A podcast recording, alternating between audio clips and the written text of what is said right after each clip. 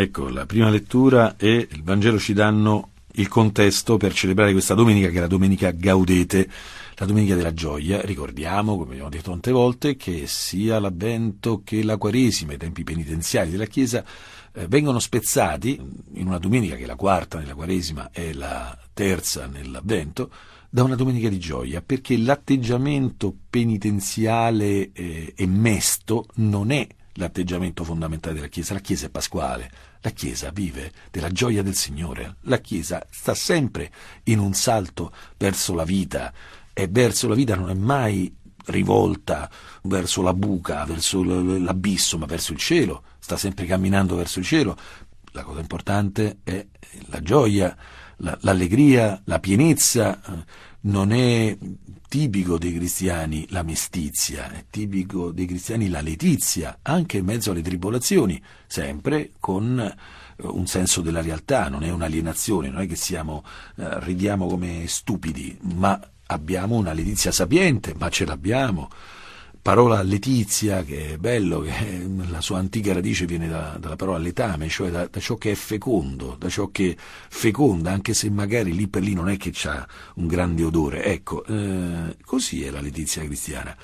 Apre a qualcosa di bello e infatti un po' questa logica si rincorre nel Vangelo ed è preparata dalla prima lettura. La prima lettura parla del lieto annunzio ancora una volta e c'è questa frase, io gioisco pienamente nel Signore. Questa gioia, eh, torneremo su questa, questo aspetto, che cos'è la gioia piena? Uh, dirà il Vangelo Giovanni, che la mia gioia sia in voi e la vostra gioia sia piena. Ecco, è un, un rito matrimoniale, un rito sponsale. Mi ha rivestito con le vesti, mi ha messo un mantello, e mm, come uno sposo si mette il diadema, come una sposa si adorna di gioielli, Ecco, il Signore mi sta vestendo, mi sta dando i segni di un giorno nuziale. Io sto incontrando un altro.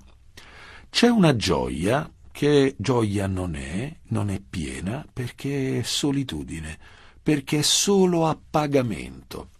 Cioè, io posso stare con gli altri, essere contento di stare con gli altri perché mi danno qualche cosa di piacevole, perché mi remunerano, e c'è una gioia vera che è il matrimonio, cioè il donarmi agli altri, incontrare l'altro e non essere più solo. Può essere molto più allegro un pasto povero, ma in allegra, meravigliosa compagnia, che un cibo succulento mangiato in solitudine o in rabbia. È qualcosa che Dio sa far germogliare, come una terra che produce i suoi germogli. La terra, materia inerte, che produce vita Ecco qualcosa che è solitudine, che produce relazione, produce fecondità. Ecco, vediamolo in questa luce il Vangelo, perché il Vangelo è un po', è un po curioso, è una serie di negazioni. Allora, ci focalizziamo anche questa domenica, che ribadisco è la domenica della gioia, è tutto centrato su, ancora una volta su Giovanni Battista, in una strana chiave, una chiave che inanella una serie di negazioni. È un uomo mandato da Dio. Si chiama Giovanni. Viene come testimone per dare testimonianza alla luce. È interessante viene detto che testimone, ma subito viene detto qual è il tipo di testimonianza, cioè una testimonianza che fa riferimento a qualcosa di ben preciso, la luce. Non era lui la luce. Gli chiedono, tu chi sei? E dice, io non sono il Cristo. Sei Elia? Non lo sono. Sei profeta? No. Ma chi sei? Io sono voce di uno che grida. Ha detto chi è? No, lui è solo voce. Quello che grida è un altro, lui è solo voce. Allora Giovanni Battista è un testimone che deve dare testimonianza alla luce. Egli non è luce. Ma quanto è importante questo discorso qui? Giovanni Battista, strada di ingresso per la missione pubblica di nostro Signore Gesù Cristo, è uno che ha imparato a essere libero da se stesso. Il Signore opera in lui in maniera strepitosa, di lui dirà il Signore Gesù, il più grande tra i nati di donna, l'uomo più straordinario della storia, secondo il Signore Gesù.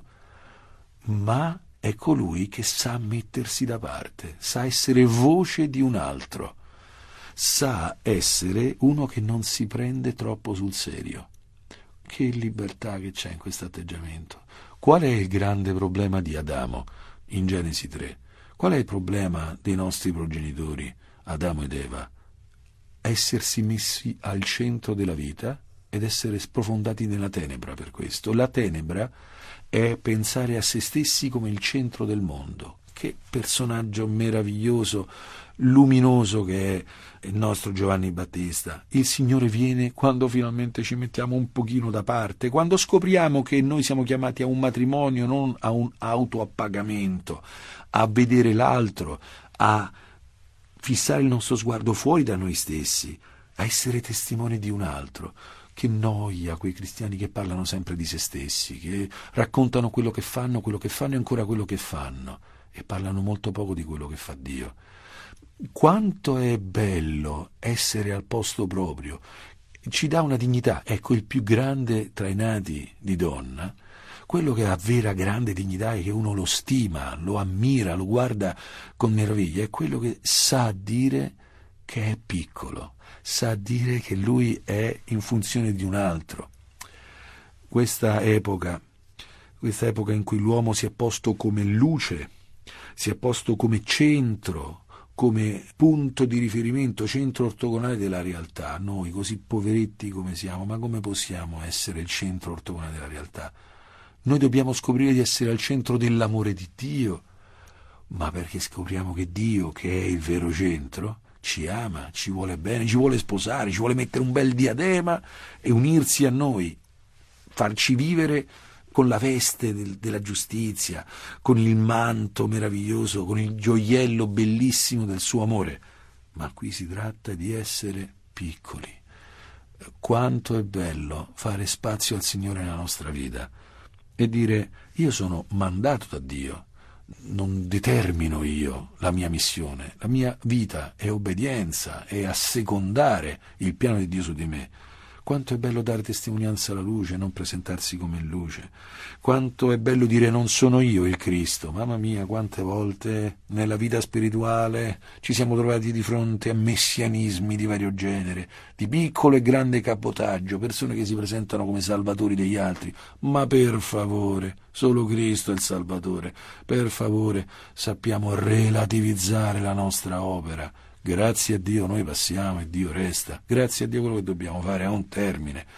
Se a noi assolutizziamo noi stessi, prendiamo sulle nostre spalle un peso insopportabile e saremo sicuramente deludenti rispetto agli altri. Ecco, avvento del Signore. Se Lui viene, possiamo santificare il suo nome ed essere liberi dal nostro. E questo è pace, è distacco, è libertà.